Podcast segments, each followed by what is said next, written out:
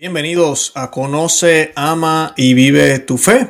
El Papa acaba de hacer unas declaraciones. Esto, bueno, no las acaba de hacer, pero pasaron la semana pasada, el 18 de agosto, eh, las cuales han eh, formado una gran tormenta. Él dice que observa los mandamientos, estas son las palabras del Papa Francisco, observa los mandamientos, pero no como absolutos, ¿verdad? Y es esta visión eh, prácticamente luterana, de que somos eh, justificados por Cristo, solamente por Cristo, y no importa lo que hagamos, sigamos o no los mandatos del Señor, ya estamos justificados por Cristo si así lo creemos por fe. Y de esto yo quiero hablar porque pues el Papa Francisco, para los que llevan siguiendo las noticias desde hace un tiempo, sabemos que el Papa Francisco le tiene mucho cariño a Martín Lutero. Voy a estar hablando hoy un poco de lo que sucedió en el 2017 para los que tal vez han despertado luego del 2017 y no saben lo que se vivió en aquella época, eh, pues voy a hablar un poco de eso para que puedan tener una idea. Para empezar, aquí les comparto una foto, ahí está el Papa Francisco, esto sucedió en el Vaticano. La figura roja que ven en la parte de atrás es un busto, es una estatua de Martín Lutero. El hereje más grande de la historia para muchos de los santos. sí la iglesia inclusive lo declaró. Eh, una persona que está fuera eh, de la iglesia completamente destruyó muchísimo. Y es increíble que hoy tengamos un papa hablando bien de él y prácticamente adoptando la teología de Lutero. Así que de eso voy a estar hablando hoy. Es correcto decir que los mandatos, los mandamientos eh, no son absolutos. Obviamente nos salvamos por Cristo, eso lo sabemos nosotros. Yo voy a mostrar un pedazo del video. Muchos de los que están defendiendo al Papa, a eso es lo que apelan o no, el Papa lo que se refería es que en los mandatos de por sí no nos salvamos, definitivamente. Y sí, él está hablando de eso en cierta parte de la humilía. pero ya al final, él habla ya de que no son absolutos. Y en filosofía, en, en teología, hay dos términos, y yo los he escuchado muchísimo en, la maestría que estoy terminando en teología. Para los que no saben, yo estoy eh, a punto ya de terminar una maestría en teología. Y se hablan de absolutos y se hablan de cosas relativas. Eh, lo que es absoluto no cambia, no, no, no puede cambiar, se tiene que, siempre permanece y no hay puntos medios. Ya lo relativo, de ahí viene la palabra relativismo también, pueden haber puntos medios y se puede ajustar o se puede adaptar. La manera en que Lutero veía esto era muy distinta él veía cómo, cómo en Cristo nos salvábamos enteramente y no había que seguir los mandatos. Por eso hay tantos problemas en el luteranismo y luego en la, en la iglesia protestantes. De todo eso vamos a estar hablando hoy. Yo les voy a colocar el clip ahora para que lo vean y vamos a estar hablando un poco de estas expresiones y cuál es el, eh, lo que está errado de estas expresiones, lo que va en contra de la doctrina de la Iglesia Católica es increíble que un papa esté hablando de esta manera, pero está sucediendo. Voy a estar hablando también a la luz de un documento que sacó el obispo Schneider, a quien hemos tenido aquí en el programa múltiples veces. Voy a estar hablando de ese documento donde él explica por qué el papa se equivoca en la manera en que está hablando y cómo está hablando cosas que no son católicas. Eso y mucho más en el programa de hoy. Nos hará bien preguntarnos si aún vivimos en la época en que necesitamos la ley o si en cambio somos bien conscientes de haber recibido la gracia de habernos convertido en hijos de Dios para vivir en el amor. ¿Cómo vivo yo? ¿En el miedo? ¿Que si no hago esto iré al infierno? ¿O vivo también con esa esperanza, con esa alegría de la gracia? gratuidad de la salvación en Jesucristo? Es una bella pregunta. Y también la segunda, ¿desprecio los mandamientos? No. Los observo, pero no como absolutos, porque sé que lo que me justifica es Jesucristo. Gracias.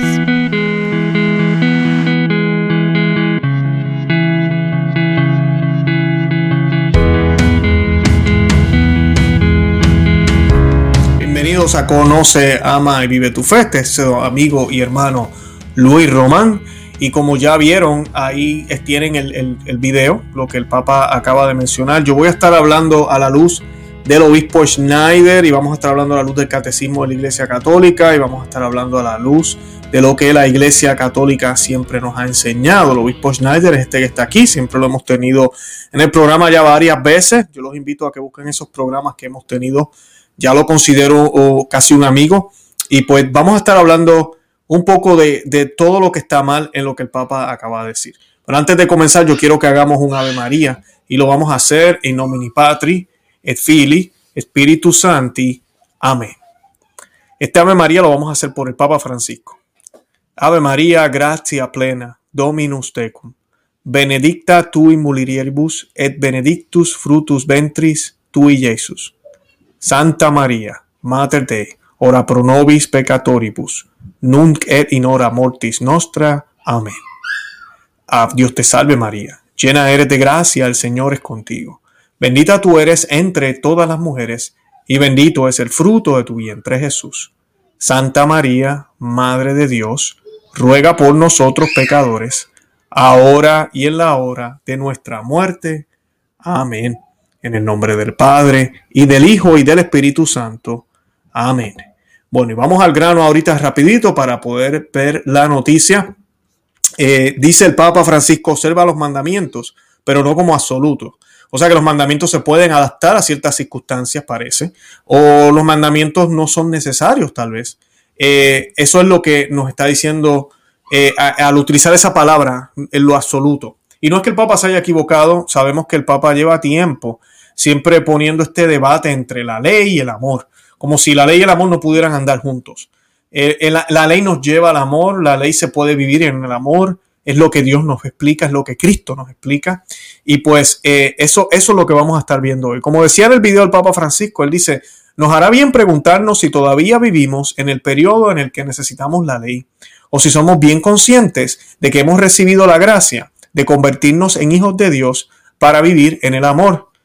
Eh, ¿Cómo vivo? Pues, continúa Francisco. ¿Con el temor de que si no lo hago iré al infierno? ¿O también vivo con esa esperanza, con esa alegría de la gratuidad de la salvación en Jesucristo? Es una hermosa pregunta. Y también la segunda, desprecio los mandamientos. No, no, no, no lo sé. Los observo, pero no como absoluto, porque sé que lo que me justifica es Jesucristo.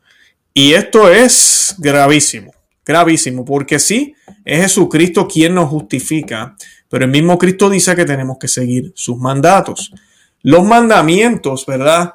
Eh, estamos hablando de que es la ley de Dios, eh, dada por el Padre, dada a Moisés, dada a, su pueblo y por ende transmitida a nosotros.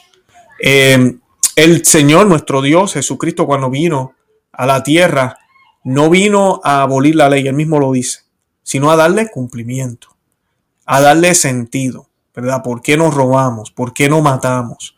¿Por qué amamos al prójimo? ¿Por qué amamos a Dios sobre todas las cosas? ¿Por qué no deseo la mujer del otro? Eh, ¿Por qué no soy adúltero? Eh, bueno, todos los mandamientos, puedo continuar. ¿Por qué hacemos todo eso? ¿Por qué santificamos las fiestas? Ah, ¿Por qué no mentimos? ¿verdad? Los diez mandamientos. ¿Por qué hacemos todo eso? Cristo le da cumplimiento. Cristo no le quita peso a la ley. Cristo no nos da ahora eh, como una luz verde, hagan lo que le dé la gana, porque ya eres bautizado y estás salvo. Que es lo que más o menos Lutero creía, eso exactamente es lo que él creía, de que estábamos justificados por Cristo y que independientemente de los pecados que siguiéramos cometiendo, seguíamos justificados por Cristo. Y es triste porque los luteranos y esa, esa teología cristiana lo que ve es como, como el hombre no puede básicamente cambiar, pero que sí es redimido por Cristo. En cambio, la teología católica nos habla de cómo el hombre deja de ser él para convertirse en un hombre nuevo, y no es teología católica, es la verdadera teología cristiana. ¿Cómo dejamos de ser un hombre viejo para ser un hombre nuevo, ser criaturas distintas? Dejamos de ser criaturas para ser hijos. Dejamos de ser entes que van en contra de Dios para ser como Dios. No vamos a ser dioses, pero vamos a ser como Él, a imitación de Cristo. Esa es la diferencia. Claro, esto requiere trabajo. No es difícil ni es imposible, pero requiere trabajo. Eh, y esa es la parte que a veces los protestantes tienen erradamente, porque dicen, pero ¿por qué los católicos pasan tanto trabajo si Cristo lo hizo todo por mí. Yo estoy justificado. Y estas ideas se han ido infiltrando en la iglesia y se han ido infiltrando tanto que ahí es donde vemos lo que se predica hoy en día. Como, por ejemplo, se habla de una pareja que vive en pecado, adúltera, que se casaron en segundas nucias, en eh, la eh, primera nucia uno de ellos tal vez por la iglesia, segundas nucias civiles, llegan a la iglesia sabemos que están en pecado mortal, es lo que nos enseñó la iglesia siempre y es lo que dice las Sagradas Escrituras. Y se nos habla hoy en día, de bocas de, bueno, del boca y de mano del Papa Francisco en Amoris Leticia, que tenemos que buscar maneras de poder acompañar a estas personas y llevarlos hasta los sacramentos, cuando sabemos que no hay forma de que ellos puedan llegar. No se nos habla en ningún momento de la única manera que lo pueden hacer, que es viviendo como hermanos, aceptando su cruz, y cargándola, pero es que eso requiere mucho trabajo. Y si estamos justificados por Cristo, porque yo le voy a pedir a una pareja que se ama, que se quieren, que no tengan más relaciones sexuales y que vivan como hermanos, para que así puedan no vivir en, fornicación. Eh, ¿Cómo yo puedo pedirle eso a ellos? No, no puedo. Pues entonces ahora la iglesia adopta la otra posición y busca formas de que esas personas participen en una vida sacramental estando en pecado mortal, porque están cayendo en el pecado del adulterio, en el pecado de la lujuria. Oh, pero espérate, los mandamientos no son absolutos. Entonces, dependiendo de la situación, dejemos que el obispo y el sacerdote decidan. Eso es lo que Francisco cree. Esa es la teología que muchos jesuitas y modernistas, no todos los jesuitas, pero la gran mayoría de los modernistas creen. Entonces, por eso nos podemos justificar muy fácil. Hermano, no tenemos que ser ni católicos, porque no hay absolutos. Después de Cristo ya no hay absolutos. Ya en Cristo estamos justificados. Eso no es lo que enseña la Iglesia Católica. No es lo que enseña el catecismo de la Iglesia Católica. No es lo que dicen las Sagradas Escrituras. Aquí le voy a citar algunos pasajes de la Biblia. Voy a hablar aquí de Juan 14, 21. Dice, el que tiene mis mandamientos, ¿verdad? El que los tiene o los, ha recibido y los guarda, ese es el que me ama. Y el que me ama será amado por mi Padre. Y yo lo amaré y me manifestaré a él. Juan 14, 21. En Juan 14, 23, estas son palabras de Cristo Jesús le respondió, si alguien me ama, guardará mis mandatos, y mi Padre lo amará, y vendremos a él, y haremos con él morada. Juan 14, 23. O sea que hay que seguir mandatos, hay que seguir los mandamientos, hay que seguir la ley. Eh, la ley no se ha ido, como el Papa Francisco y otros quieren tratar de pretender. Claro, ya hay un medio que es Cristo. Y si nos justificamos en Cristo, claro que sí, pero los mandatos son necesarios para que esa justificación del Señor sea aplicada a mí. No basta solo con el bautismo o con solo la fe, como nos decía Lutero, ¿verdad? Sola fidei. Sí, la gracia viene primero, gracia prima, claro que sí, la gracia viene primero. Pero nosotros tenemos que aplicarlas a nuestras vidas con nuestras acciones. Dios nos da una guía, porque yo no soy Dios para saber qué acciones son las que cooperan con la gracia. Y ahí están los mandatos. Ahora los mandatos, esa ley tiene un sentido, un sentido que me lleva al cielo porque las puertas ahora están abiertas gracias al Señor, gracias a Jesús. Y eso es un mensaje muy difícil, pero a la misma vez no lo es, porque el Señor nos dice que ese yugo va a ser llevadero. Él nos da las gracias a través del Espíritu Santo y la fuerza y la guía para poder cumplir con esos mandatos y obtener esa justificación que, me, que es gratuita, que me la dio Cristo que me la dio el Señor en su sacrificio en la cruz y lo aplico en mi vida. Así es lo que creemos los católicos. Pero no es que yo no tengo que hacer nada. No es que, pues ya, me aplicó la gracia y no tengo que hacer nada. No tengo que obedecer ningún mandato, no tengo que hacer nada. No, esa no es la manera católica. Y el Papa no está diciendo que no hagamos nada porque la misma homilía le está hablando de eso y habla de que tenemos que observar los mandatos. Pero cuando él dice que no son absolutos, es un grave problema, porque sí son absolutos. Y ahora yo voy a citarles el Catecismo de la Iglesia Católica. Eh, ya cité a Jesucristo, yo creo que no debería citar nada más, pero voy a hablar del de, de, Catecismo de la Iglesia Católica y, la, y, y, y bueno, ya hablé de la Biblia, para que vean que sí son absolutos. Son absolutos. No matarás. No robarás. No, pero es que mis nenes tenían hambre y yo tuve que ir a la casa del vecino y robar para que se pudieran alimentar. Ah, bueno, pues eh, no hay problema, no.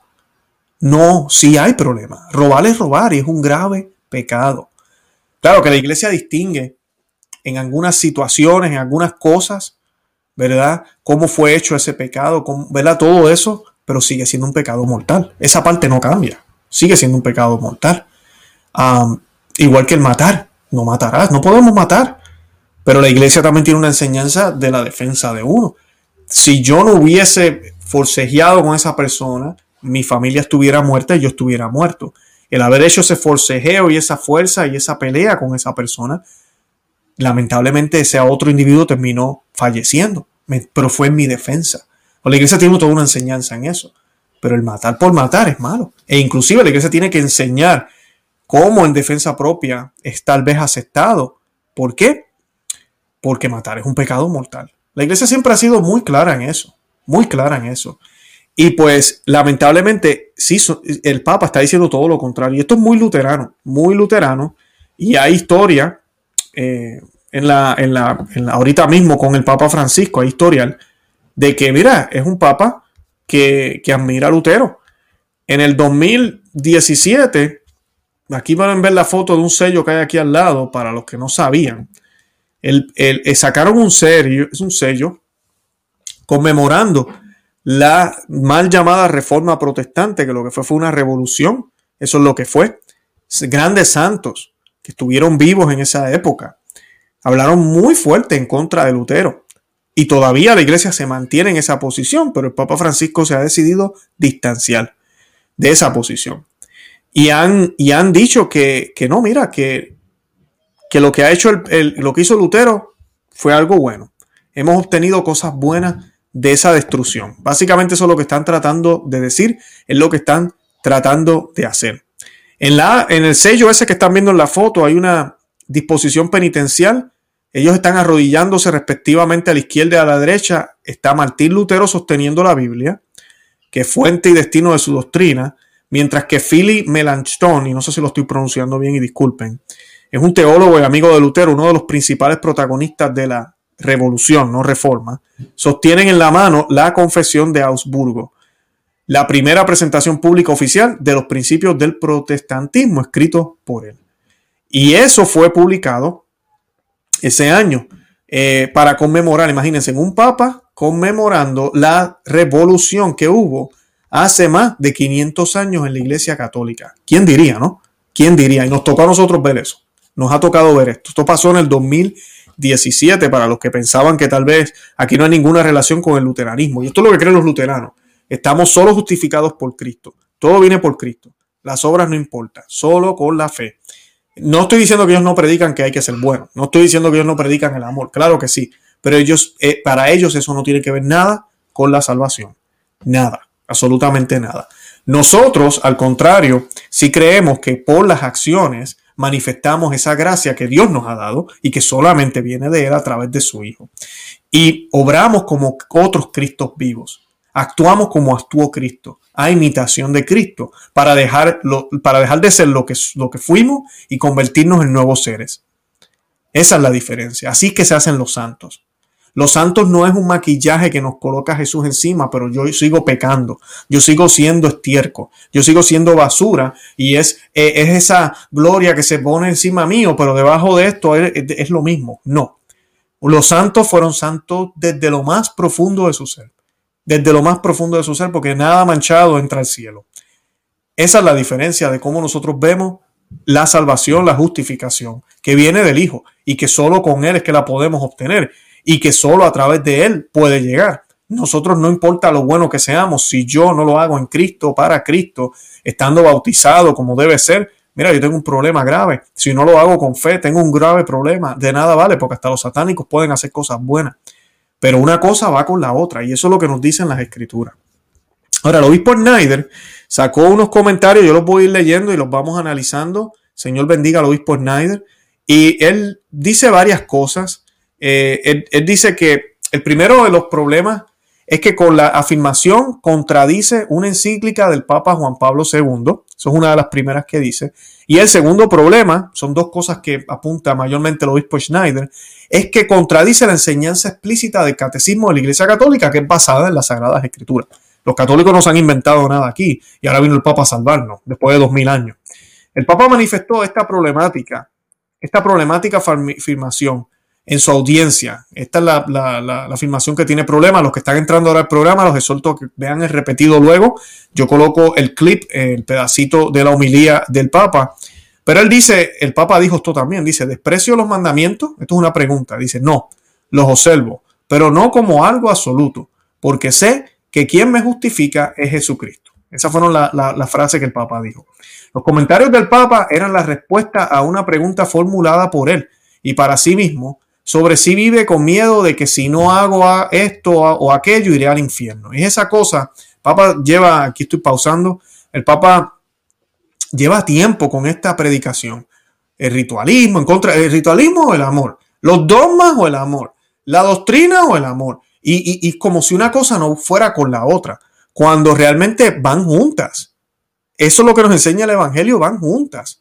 Como dije ya, el Señor no vino a, abolir la ley. Cuando el Señor llamaba sepulcro blanqueado a los fariseos o hipócritas o se preocupan más por, por la ley y se han olvidado de los corazones, Él no estaba hablando en contra de la ley, Él estaba hablando en contra de ellos, de esos fariseos que eran hipócritas, que no conocían la ley realmente y que no la vivían como la tenían que vivir, con el corazón se habían eh, eh, eh, estaban escondidos detrás de las letras de la ley y no entendían o no seguían lo que realmente pedían esa ley. Que nos puede pasar a ti y a mí también. Y eso sí que es un problema. Pero yo no resuelvo ese problema renunciando a la ley y amando a lo loco, como ahora se nos pretende hacer. Cuando se nos habla de que el Espíritu Santo nos ayuda, cuando se nos dice que el Espíritu Santo nos va a dar la guía para poder seguir esos mandatos, pues entonces yo sigo los mandatos. El Espíritu Santo no se va a contradecir.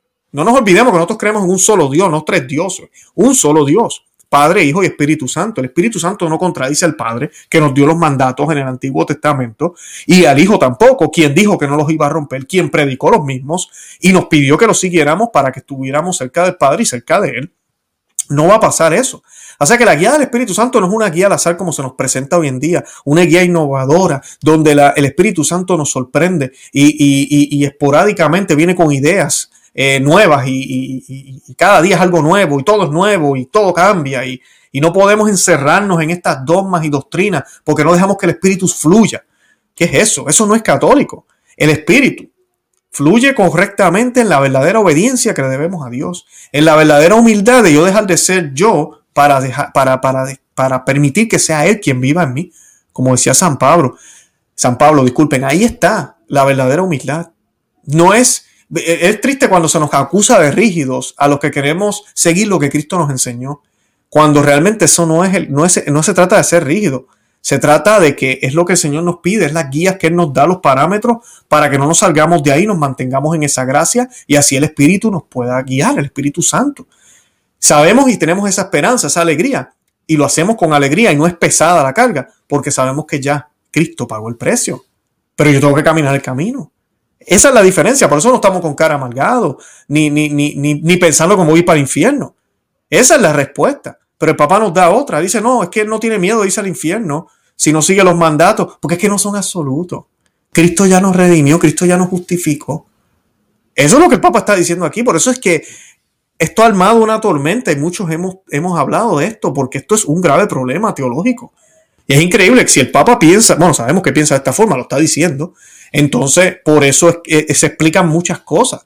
Por eso salió un video el mismo día que, que esta homilía fue dicha, o esta audiencia, ah, apoyando el piquete, a pesar de la relación que tiene con la, con la muerte, porque es que los mandatos no son absolutos. Y en Cristo estamos redimidos. Y lo que importa es el amor. Y el Espíritu nos va guiando. Entonces no hay problema con nada de esto. Con nada de esto hay problema ahí vemos, ¿verdad?, cuán fácil se hace todas estas disparates que estamos viendo en la iglesia, desde las más altas esferas de la iglesia, que se predican y no tienen sentido. Eh, Schneider apuntó, el obispo Schneider apuntó sin ambigüedades que la afirmación del Papa Francisco contradice la enseñanza de la iglesia. Esto es un obispo hablando, no es la opinión de Luis Román. Coincido con él, pero para que vean que yo no soy el único loco, vamos a decir, eh, y no estamos locos, que contradice la enseñanza de la iglesia. Y se asemeja bastante a una enseñanza, ¿verdad? La enseñanza sola fidei de Martín Lutero, lo que estamos hablando desde el principio del programa. El obispo auxiliar de Astana, Casistán explicó que la afirmación del el Papa también contradice la encíclica, esta es una de mis favoritas, Veritatis Splendor, del Papa Juan Pablo II. Y la contradice, esa encíclica yo les pido que la lean. Si quieren saber de moralidad y cómo debemos vivir, cuando se habla de ley moral y todo eso, eh, de la ética, Lean esa encíclica, porque los grises, los eh, eh, paños tibios no se valen. Y esto está de moda ahora con este Papa. Pero el Papa Juan Pablo II sí luchó contra eso. Y nadie citó al predecesor del Papa Francisco, al Papa Juan Pablo II, el cual escribió, miren lo que dice el Papa Juan Pablo II, esto no lo dice el Papa Francisco, van a ver la diferencia. Ya en la antigua alianza encontramos admirables testimonios de fidelidad a la ley santa de Dios, llevada hasta la aceptación voluntaria de la muerte. Ejemplar es la historia de Susana, a los dos jueces injustos, que la amenazaban con hacerla matar si se negaba a ceder a su pasión impura. Responde así, qué aprietos me estrecha por todas partes. Si hago esto, es la muerte para mí. Si no lo hago, no escaparé de vosotros. Pero es mejor para mí caer en vuestras manos sin haberlo hecho que pecar delante del Señor. Esas son las palabras de Juan Pablo II. Y citando Deuteronomios 13, 22, 23. las palabras del difunto pontífice continúan diciendo, Susana, prefiriendo morir inocente en manos de los jueces, atestigua no solo su fe y confianza en Dios, sino también su obediencia a la verdad y al orden moral absoluto que parece que es una palabra que ahora el Papa tampoco le gusta, ni rígido ni absoluto. Nada puede ser definido, parece ahora. Todo es relativo. Todo es cambiante. El Espíritu nos lleva y nos guía, porque así es. No más dogma, no más doctrina. Lo hemos escuchado de la boca de él. Así sea, así lamentablemente es el mensaje que se está llevando. Y es triste porque muchos católicos piensan que, que, que mira, que qué bueno, por fin llegó un papa en un tiempo que hace falta. Inclusive el, video que les coloqué al principio de la boca de él, dice, tal vez estaba en un tiempo de que la ley mm, casi no haga falta. Es, casi un pensamiento que, muchos inclusive llegaron a insinuar en el Concilio Vaticano II, como si la humanidad hubiese alcanzado un grado de conocimiento y de, de buenismo, podemos decir, que ya no es necesario que la iglesia esté ah, eh, regañando. Ahora la iglesia lo que hace es acompañar. Ya la iglesia no tiene que presentar sus dogmas y doctrinas. Lo único que tenemos que acompañar a esta gran generación humana que, que ya conoce lo que es bueno y malo, a pesar de tal vez no conocer a Cristo. Miren a su alrededor y díganme si esto es cierto. Por el amor a Dios, ¿cuántos abortos no se hacen todos los días? Miren la ideología del género. Miren las cosas que se le están presentando a los niños en la televisión, en las escuelas. Miren todo lo que está sucediendo allá afuera y díganme, que el mundo está mejor ahora. Díganme que esta manera de evangelizar ha ayudado al mundo más que cuando la iglesia supuestamente era rígida, encerrada eh, en sus, rituales y en sus cosas. Ahora la iglesia se ha abierto al mundo y todos somos hermanos. Miren cómo estamos. Y yo no estoy diciendo que la iglesia es responsable del mal que hay en el mundo, pero sí somos responsables de no eh, dar luz completa al mundo cuando más la está necesitando todos somos responsables, desde el actual Papa, muchos papas anteriores, pero también nosotros los laicos, y me incluyo yo, todos somos responsables. Tenemos que despertar y tenemos que comenzar a actuar. Y este tipo de lenguaje no es bueno. Es un lenguaje buenista, un lenguaje tonto que te dice, oh, no tienes que tener miedo a irte al infierno, nada es absoluto. Y ya Cristo te salvó, ya Cristo, Cristo murió en la cruz. ¿Qué es eso? ¿Qué es eso? Entonces dice, sí, los observo, pero no son absolutos. Es una contradicción. Es como yo decirle a mis empleados en mi trabajo, eh, la política es limpiar antes después de terminar de trabajar, limpiar su, su área, su zona donde usted trabajó. Pero, pero eso no es regla completa. A mí, Si no lo hacen, pues, pues no lo hagan. Como quiera, la compañía está aquí y pues nosotros estamos aquí para ustedes. No, o sea, o es o no es. O estamos o no estamos. Dice las Sagradas Escrituras que tu sí sea un sí y que tu no sea un no. No podemos andar con paños tibios. Ahora, este caso no es tibieza, esto es doctrina. Los mandatos son doctrina. Catecismo de la Iglesia Católica y catecismo hasta de los niños pequeños, de cualquiera, que es lo primero que nos enseñan, los diez mandamientos. O sea, los mandamientos son importantísimos. La tabla de la ley es importantísima, las tablas de la ley son importantísimas. Como yo voy a decir que eso no es absoluto. ¿Qué es eso? Mi absoluto tal vez podrá ser que yo rece a veces de rodillas y otras veces no. Eso no es absoluto. Eso es, ¿verdad? En un cierto sentido, ¿verdad? Pues podemos ser flexibles en eso. Pero carambola, los mandatos de la ley de Dios, esa guía dulce como la miel que nos ha dado Dios, que le ha dado forma a la sociedad hasta el día de hoy todavía, más o menos todavía, porque ya se ha ido perdiendo muchas cosas y se seguirán perdiendo otras. No, eh, sí es absoluto. Dice Schneider y apuntó el catecismo de la Iglesia Católica, que también el Papa contradice de forma clara, y estoy hablando del obispo Schneider, a quien hemos tenido aquí en el programa, contradice de forma clara las recientes declaraciones del Papa Francisco, las cuales enseñan que los cristianos están siempre obligados por la proscripción de la ley el obispo remarcó que en el numeral 2072, Catecismo de la Iglesia Católica, numeral 2072, no es que Luis esté en contra del Papa Francisco, es que el Papa Francisco no quiere seguir lo que la Iglesia enseña. Él enseña y lamentablemente la gente piensa que el magisterio es el actual Papa. La gente piensa que no hay que leer la Biblia, lo único que tengo que hacer es escuchar al Papa. La gente piensa que yo no tengo que seguir el catecismo de la Iglesia Católica, yo tengo al Papa. Y eso es suficiente. Tenemos un grave problema. Ese no es el caso. Ese no es el caso. El Papa también está obligado a escuchar la doctrina de la Iglesia, obviamente. Él es el vicario de Cristo, no el sucesor de Cristo, es el sucesor de Pedro. Es como un mayordomo que debe cuidar la casa en lo que el amo llega. Así de sencillo. Ese es el papel del Papa. Proteger esa casa. Cuando ellos declaran es cátedra, solo cuando es, de, cátedra, son infalibles porque esos documentos se toman con mucho cuidado. Es esa infabilidad papal que debemos obediencia. Cuando él hace unas declaraciones como esta, no son infalibles, no son magisterios jamás ni nunca. Y mira, podemos evaluar y mirar. Y que esto es muy obvio. Alguien se para y dice que los diez mandamientos no son absolutos. Cualquiera que tenga un grado elemental de catecismo, no tiene que ser un teólogo, sabe que aquí hay algo mal. Pero allá afuera hay modernistas defendiendo estas expresiones. ¿Saben por qué? Porque son papólatras. Eso es lo que son, papólatras. No leen la Biblia, pero se conocen todos los tweets del Papa. No leen la Biblia, ni la estudian, pero saben todo lo que el Papa ha dicho. Así son, son papólatras. Son tan papólatras que hasta les molesta lo que Juan Pablo II dijo y lo que Benedicto XVI dijo. En esas están estos hombres, en esas están. Y es muy lamentable y muy triste, de verdad que sí. El obispo remarcó el numeral 2072 del Catecismo de la Iglesia Católica que dice, los diez mandamientos son básicamente inmutables y su obligación vale siempre y en todas partes.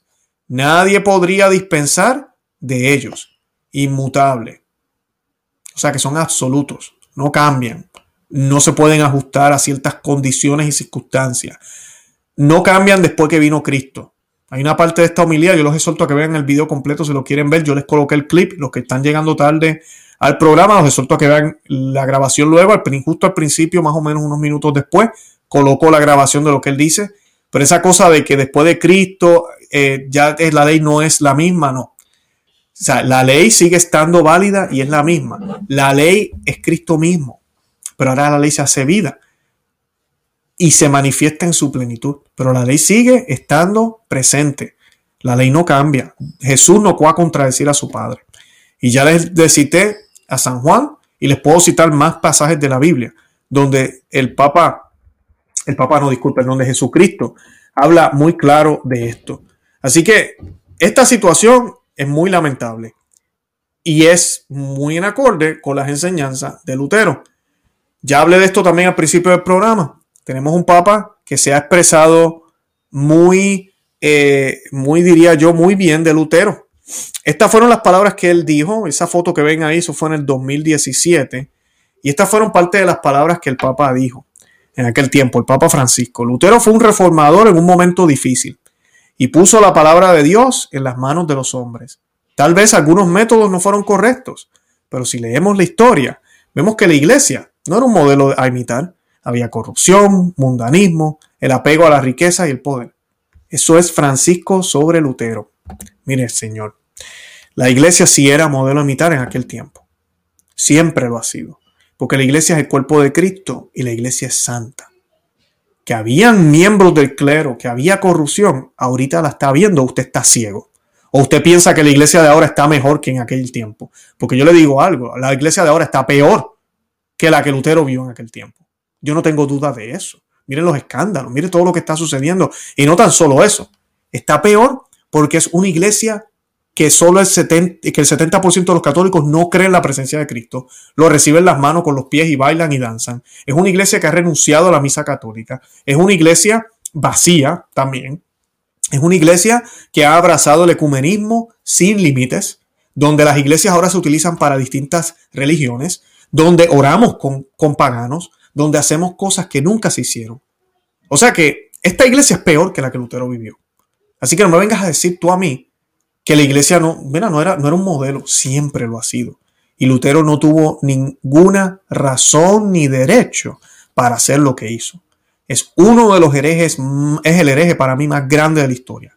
Horrible lo que hizo. Le dio un golpe mortal a la iglesia que afectó la historia de la humanidad para siempre. Afectó políticamente a los estados católicos, afectó la historia de la iglesia como tal, afectó la manera en que se ven las cosas, cómo se mira la cristiandad. A veces el mundo pagano no sabe ni qué creemos por las 70.000 diferentes denominaciones que existen. Y ver un papa hablando bien de Lutero es horrible. Una cosa es tolerar a los luteranos, a los que viven ahorita, ¿verdad? Que están con nosotros. Eso ya es otra historia. Y otra cosa es tratar de reivindicar al hereje de herejes, a un hombre que le dio un golpe mortal a la iglesia, da pena. San Ignacio de Loyola y grandes santos están que se, que se mueven, que si los dejaran vendrían hasta acá abajo, yo no sé qué le harían al Papa Francisco. Es horrible que salga de la boca del Papa, del vicario de Cristo, no de Cristo en persona. Aquí me decía los otros días, tú te atreves a contradecir al vicario de Cristo yo no estoy contradiciendo al vicario de Cristo, yo estoy hablando aquí lo que es católico y cómo el vicario de Cristo contradice a Cristo y contradice a la iglesia. Y además de eso, vicario de Cristo no significa en el lugar de Cristo. No significa eso. Él es el sucesor de Pedro. Vicario de Cristo es el protector. Él es el guardián de la iglesia. Y todos sabemos que lamentablemente ese trabajo no se está haciendo. Le han dado switch al botón de la silla de San Pedro y la han, la han apagado la han apagado, así de sencillo. Y es triste eso. Ella sigue ahí. Y yo por eso me mantengo en la iglesia siempre fiel. Porque la salvación solo está en la iglesia católica. Pero lamentablemente tenemos a una persona que ha abrazado estas ideas luteranas. Ese año publicaron este sello postal con una imagen de Lutero. Un sello postal con la imagen de Lutero. Quien creía esto que acaba de decir el Papa ahora en el 2021, que, con la, con, que solamente con fe, sola fidei, estamos salvos. Nada es absoluto. Lo único que tenemos que hacer es creer. Creemos en Cristo y ya, estamos bien. Eso lo llevó a renunciar a su sacerdocio, a casarse con una monja. Por ahí algunos historiadores debaten si tuvo hijos o no. Hay muchísimas cosas de él. Hablar horriblemente de la Iglesia Católica. Y tú me vas a decir a mí que debemos, 500 años después, admirar a este hombre. Y, para colmo sacan un sello con la imagen de Cristo Lutero ahí. Esto es increíble. Esto es increíble. Increíble. Nunca lo, se, pensó, pero está pasando ahora. Miren esta foto también de ese año. Esto, estos no son todos católicos. Ahí está Francisco, el Papa Francisco, como igual con los luteros. Qué tristeza. La silla de San Pedro, vicario de Cristo, que sí, está por encima de los luteranos, está por encima de todas las religiones, está por encima de todo esto. Y ha sido eh, humillada. Desde antes de Francisco, ya con Pablo VI, lamentablemente Juan Pablo II participó de esto y Benedicto XVI también con estas cosas de orar todos juntos, diferentes eh, religiones. Una cosa es llevarnos bien y otra cosa es rebajarnos, rebajarnos ante el paganismo, ante la mentira. La mentira no tiene derechos. La mentira no tiene, eh, no se puede igualar a la verdad. No se puede. Y lamentablemente a eso hemos llegado. A eso hemos llegado. A aceptar cosas que los luteranos promulgaron primero. ¿Qué cosas? Alármense ahora. Comunión en la mano. Lengua vernacular. El padre mirando al pueblo. Personas casadas en el prevístero. Ahí vamos. Y puedo seguir. Puedo seguir. En eso estamos. Es el tiempo que nos ha tocado vivir. Es la gran apostasía. Yo no tengo duda que estamos en la apostasía. Ahora esto se va a poner peor. Se va a poner mucho peor. Así que tenemos que orar. Pero definitivamente, para los que tenían duda, los mandamientos sí son absolutos, sí hay que obedecerlos. Y no es que tengamos miedo a irnos para el infierno, pero entendemos y sabemos que es una realidad y que yo puedo ir para allá si no obedezco los mandatos de Dios. Pero yo tengo la esperanza y sé que gracias al sacrificio de la cruz, el cielo está abierto, ya Él pagó el precio por mí. O sea que, aunque mi vida no sea perfecta, el Señor me da la fuerza, me ayuda a cargar esta cruz y el Espíritu Santo me va a guiar si, si mi intención es seguir esos mandatos establecidos que son absolutos y los sigo y los hago.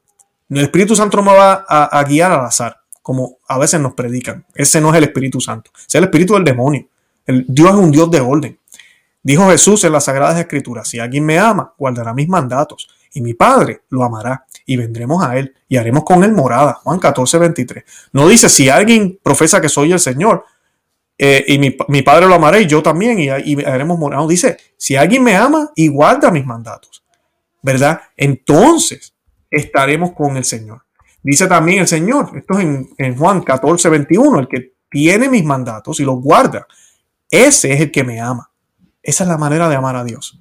No con sentimientos bonitos en el corazón y que el Espíritu Santo fluya, aplaudo bien duro y, y ya amo al Señor, con los mandatos con los mandatos, con la acción, con el testimonio, es que se prueba que amamos al Señor. Y sí, tenemos que probar nuestro amor a Dios. No se trata de solo el corazón y no hago nada.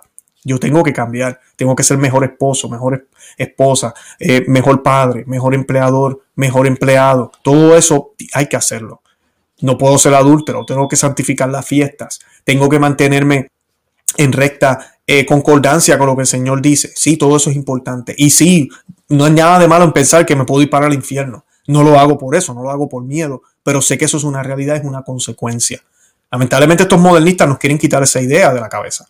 No, mira, está ahí. Ahora yo lo hago porque amo a Dios, pero mira, yo tampoco quiero irme para el infierno. San Juan Vianney y, Santo Tomás de Aquino lo decían muchísimas veces, que a veces toca pensar en eso. Toca pensar en eso. Por ejemplo, usted paga la casa, su renta. ¿La paga por qué? porque quiere tener un techo, quiere estar protegido, porque se ama a usted mismo y usted sabe que necesita una casa, un techo donde poder dormir, eh, porque ama lo suyo. Esa, debe ser el, motivo primordial. Pero también usted sabe que si usted no la paga, van a tocar a la puerta y lo van a sacar de la casa. Y va a terminar en la calle. Usted sabe que eso puede pasar también. Así mismo es. Así que son las dos. O sea, hay que estar, esa es la realidad. Y es lo que las Sagradas Escrituras nos hablan. Así que no nos dejemos tomar de, de lo que no somos, para no decir la palabra, porque si no me, me, censuran el canal, eh, por estos modernistas que se han adueñado de la iglesia. Eso es lo que han hecho, se han adueñado de la iglesia. El Papa aquí se equivoca, y sí, los papas se pueden equivocar y no pierden el papado por equivocarse porque él no está haciendo una manifestación escátedra.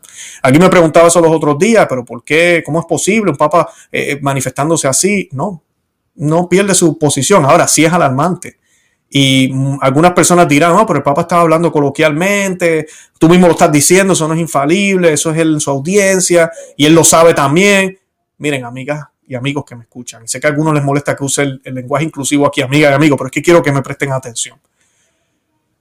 El Papa debe reconocer y debe saber, y aquí es donde cae la humildad, la verdadera humildad, no la humildad de dejar de usar los zapatos rojos, no querer ponerse un anillo de oro, esa no es la humildad. La verdadera humildad es saber que esa silla es más grande que tú que esta ropa blanca que tú usas, que nadie puede utilizar, representa algo más grande que tú. Ten mucho cuidado cuando te pares a frente de una cámara. Eh, no te pongas a dar cosas improvisadas. Yo pienso, y ojalá que esto suceda, la iglesia tiene que evaluarlo. Los papas no se pronunciaban tanto. Ahorita este papa tuitea, hace un mensaje, manda cartas, y todo es público. Eh, no, o sea, son seres humanos y ellos pueden cometer errores también a veces. Eh, mira, mejor Vamos a, vamos a pensar antes de hablar. Vamos a controlar lo que el Papa va a decir, como hacen con los políticos, como hacen con los reyes, que uno no escucha a la reina Isabel hablando todos los días, ¿sabe? Eh, para cuidar y respetar esa silla, para salvaguardar la fe. Pero lamentablemente lo que se ha hecho ahora es algo muy casual que el Papa habla. Ya no impresiona porque es que todos los días habla y dice algo ya no impresiona. Eso es parte del ataque del mundo y del demonio a la silla de San Pedro. Y nosotros no podemos participar de eso. Tenemos que salvaguardar esa riqueza, porque esa oficina fue instituida por Cristo. Pero no para reemplazarlo a Él, sino para proteger el depósito de fe que Él no dejó. Así que tenemos que orar por Él y tenemos que entender que sí, ellos se pueden equivocar. Se pueden equivocar. Ahora, hay que tener mucho cuidado y entender que en el pasado, cuando se habló de gracias a Dios, no se han equivocado. Muchos de los papas anteriormente han habido muchísimos antipapas por cosas que hicieron. Lamentablemente, ahorita mismo, la situación que estamos viviendo con el Papa Francisco ya es de doctrina. Y esto dice mucho. Es verdad que como yo he hablado con canonistas, he hablado con eh, personas que conocen muchísimo también de la iglesia, y me dicen lo mismo, me dicen, no, pero es que el Papa no ha dicho nada, es cátedra. Y es cierto, es verdad, no ha declarado ningún dogma oficial, ¿no? pero ha cambiado más que si lo hubiese hecho. Y ahí es donde está el problema.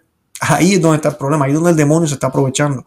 Y la ignorancia de los católicos que piensan que la infabilidad papal es 24. se ofrecen por él. Por eso tú y yo estamos llamados a ofrecer el Santo Rosario todos los días por el Papa, por el Papa Francisco.